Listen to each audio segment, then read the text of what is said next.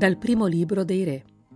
In quei giorni Geroboamo, re di Israele, pensò: in questa situazione il regno potrà tornare alla casa di Davide. Se questo popolo continuerà a salire a Gerusalemme per compiervi sacrifici nel tempo del Signore, il cuore di questo popolo si rivolgerà verso il suo Signore, verso Roboamo, re di Giuda. Mi uccideranno e ritorneranno da Roboamo, re di Giuda. Consigliatosi, il re preparò due vitelli d'oro e disse al popolo: «Siete già saliti troppe volte a Gerusalemme. Ecco, Israele, i tuoi dei che ti hanno fatto salire dalla terra d'Egitto». Ne collocò uno a Betel e l'altro lo mise a Dan. Questo fatto portò al peccato, il popolo infatti andava sino a Dan per prostrarsi davanti a uno di quelli. Egli edificò templi sulle alture e costituì sacerdoti presi da tutto il popolo, i quali non erano discendenti di Levi. Geroboamo istituì una festa nell'ottavo mese, il quindici del mese, simile alla festa che si celebrava in Giuda. Egli stesso salì all'altare. Così fece a Betel per sacrificare ai vitelli che aveva eretto, e a Betel stabilì sacerdoti dei templi da lui eretti sulle alture. Geroboamo non abbandonò la sua via cattiva.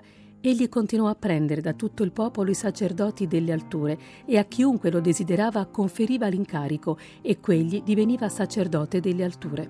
Tale condotta costituì per la casa di Geroboamo il peccato che ne provocò la distruzione e lo sterminio dalla faccia della terra.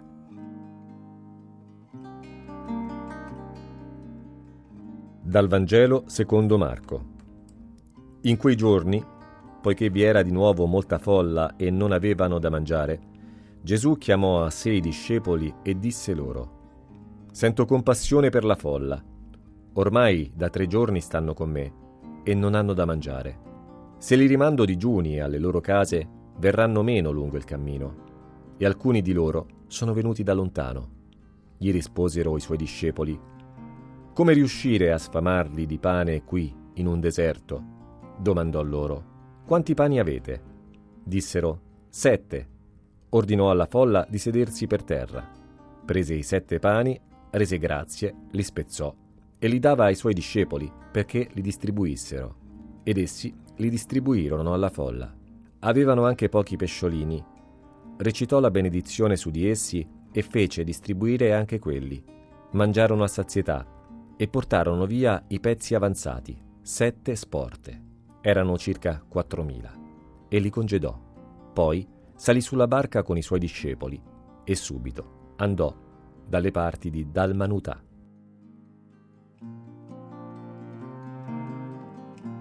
Gesù ci insegna ad anteporre le necessità dei poveri alle nostre.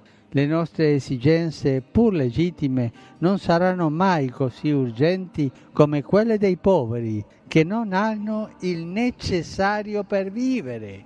Noi parliamo spesso dei poveri, ma quando parliamo dei poveri, sentiamo che quell'uomo, quella donna, quei bambini non hanno il necessario per vivere. Quante volte noi ci voltiamo da un'altra parte, pur di non vedere i fratelli bisognosi.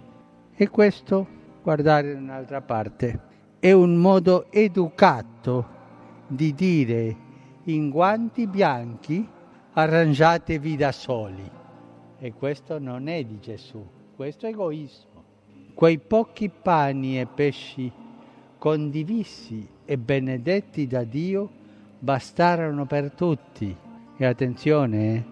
Non è una magia, è un segno, un segno che invita ad avere fede in Dio, Padre Provvidente, il quale non ci fa mancare il nostro pane quotidiano se noi sappiamo condividerlo come fratelli.